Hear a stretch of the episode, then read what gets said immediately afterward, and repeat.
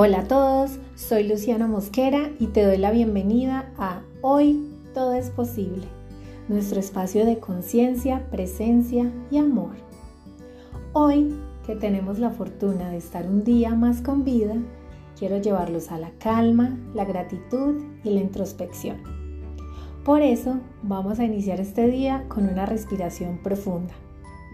Pon ambas manos en tu corazón Inhala mientras cuento hasta 3, sostén y luego exhala sacando todo el aire por la boca. Que se sienta, yo te guío. Inhala, 1, 2, 3, sostén, 3, 2, 1, exhala.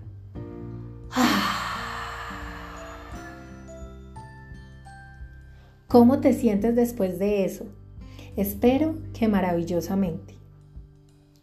Hoy quiero invitarlos a reflexionar sobre la importancia de establecer límites.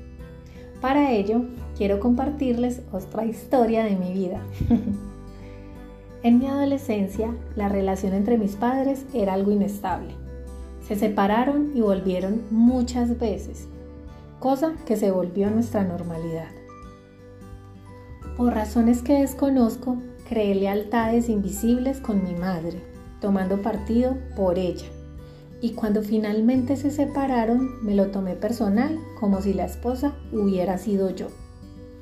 Desde ahí, volqué todo mi amor y atención hacia mi hermano mayor y principalmente hacia mi madre, queriéndolos compensar por todas esas cosas que en mi mente consideraba injustas. Creo que eso se los compartí en un episodio anterior. Desde ese momento me convertí en Super Luciana y desempeñaba todas las labores que se les pueda ocurrir.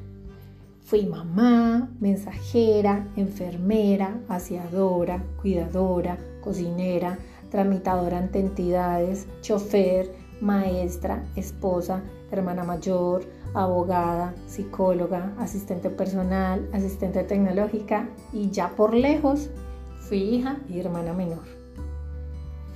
Les confieso que era muy cansado, pero por alguna razón sentía que era mi deber, que yo era su salvadora, que tenía que hacerlo, como si fuera una obligación, cuando en realidad fui yo la que decidió hacerlo. Nadie más que yo tenía responsabilidad en ello. Llegó un punto en el que esa situación comenzó a afectar mi salud. Mi cuerpo gritaba lo que mi boca callaba. Me sentía muy cansada física y emocionalmente. Estaba haciendo más cosas de las que mi cuerpo y mi mente podían. Mantenía molesta y frustrada. Descuidé mis relaciones, mi trabajo y mi tiempo de descanso. Pero el punto álgido de todo este asunto llegó un día que mi mamá tenía cita con una doctora y como era la primera consulta requería audífonos y otras cosas que ella no tenía en ese momento. Yo estaba teniendo un día súper ocupado, pero pueden creer que dejé todo lo que estaba haciendo para ir al otro lado de la ciudad a llevarle los audífonos y explicarle cómo conectarlos? Sí, lo sé. Fue too much, pero lo hice. Mi mamá tuvo su cita y salió genial. Al día siguiente yo también tenía cita con esa doctora. No recuerdo por qué, pero terminamos hablando de eso. Y yo toda inocente contándole a la doctora todo lo que había hecho por mi mamá, sintiéndome la mejor hija. Pero al terminar, con todo el amor y el carácter que la caracterizan, ella me dijo, ¿eres la hija o la madre? ¿La hermana menor o la mayor? No sé si lo sepas, pero estás alterando la dinámica familiar y por ende los resultados. Lo que permites se repite. Es importante que aprendas a poner límites con lo que estás haciendo no estás ayudando ni a tu mamá ni a tu hermano, Por el contrario, los estás menospreciando e invalidando su capacidad de hacer las cosas por ellos mismos. No estás siendo la persona más importante en tu vida, tú. Y estás eligiendo el bienestar de los demás por encima del tuyo sin importar el precio que estás pagando. Estoy segura que si los pones a elegir, ellos siempre van a buscar su comodidad. Van a querer hacer su vida más sencilla a costa de lo que sea. Entonces somos nosotros los que les decimos a las personas hasta dónde vamos. Fue sorprendente y abrumador escuchar eso, pero brutalmente cierto. No lo había visto así. Ella tenía razón. Y entre más lo analizaba y lo hacía consciente, descubrí que me resultaba más fácil ponerle límites a los particulares que a las personas más cercanas, hablando de pareja, familia y amigos. Si lo piensas, si ellos, tu familia cercana, te aprecia, van a entender que antepongas su bienestar. Van a querer que seas feliz y estés bien por ese amor que tienen por ti. Cosa que uno no esperaría de un tercero. Ahí fui consciente de la importancia de trabajar en mis creencias sobre lo que debía ser, lo que era socialmente aceptable, lo que no, y crear mis propios estándares. Establecer límites de amor y respeto hacia mí y los demás. Construir mi propia verdad y socializárselo a mis seres queridos.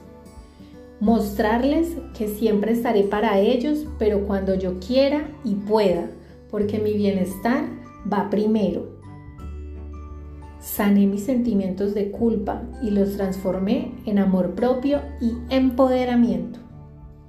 Decidí estar para ellos porque los amo, no porque me necesiten. Les confieso que no fue fácil, porque algunos de ellos no lo entendieron en un principio. Trataron de persuadirme, manipularme e incluso hacerme sentir mal por cambiar. Pero con amor les enseñé mis límites para que aprendieran a establecer los suyos. Me prometí no forzarme a hacer nada que no quisiera y me cumplí. Ahí comprendí que todos somos maestros y muchas veces las cosas que nos molestan o nos duelen del otro son aprendizajes que nos están mostrando aquello que no estamos haciendo y nos corresponde, como poner límites o elegirnos. Todo tiene su trasfondo. Con el tiempo lo aceptaron. Nuestra relación fue mejorando y los vi florecer de una forma hermosa. Desarrollaron habilidades que jamás pensé. Hicieron cosas que ninguno pensó. Y todo gracias a que me hice a un lado. Sí, dudé un montón, pero al final Confié en mi corazón. Salté a pesar del miedo y ha sido de las mejores decisiones de mi vida porque recuperé mi libertad, esa que yo misma me arrebaté en nombre del amor. A veces dejar ser es el mayor acto de amor que podemos hacer por alguien. Respetar su individualidad, sus procesos y sus tiempos es de los regalos más grandes. La invitación es a gestionar los estímulos que recibas y a elegir conscientemente cómo vas a responder a ellos sin dejarte influenciar. Date el permiso de priorizar, de decir no sin culpa, de construir tus propios límites y cambiarlos las veces que se requiera. Intentarlo las veces que sea, ensayo y error, entendiendo que en todas esas veces que no lo logres, vas a estar un paso más cerca de sí hacerlo. Vas a ser más consciente, habrás aprendido, serás mejor. Con compasión, con amor, con paciencia. Y lo mejor de todo, no vas a ser la misma. Quiero que seas consciente que hoy estás haciendo lo mejor que puedes con lo que tienes Y el hecho que quieras intentarlo ya es un logro demasiado grande. Para terminar, te quiero recordar dos cosas. Primero, el verdadero carácter surge en las situaciones de crisis, en las pruebas, porque en el interior de cada error hay una gema de sabiduría, pero se requiere de mucho valor para aceptar, reconocer y asumir nuestros errores. Por eso, no permitas que avance lo que no negocias de ti ni de nadie. Segundo, como dice el proverbio, concédeme serenidad para aceptar las cosas que no puedo cambiar, valor para cambiar las que sí puedo y sabiduría para discernir la diferencia. Gracias por regalarte este espacio y tener como propósito estar más presente y consciente antes de iniciar tu día. Nos vemos pronto para que despertemos juntos y sigamos creando conciencia. Te mando un abrazo grande, que tengas un día increíble y muchas gracias por coincidir. Con amor, Lu.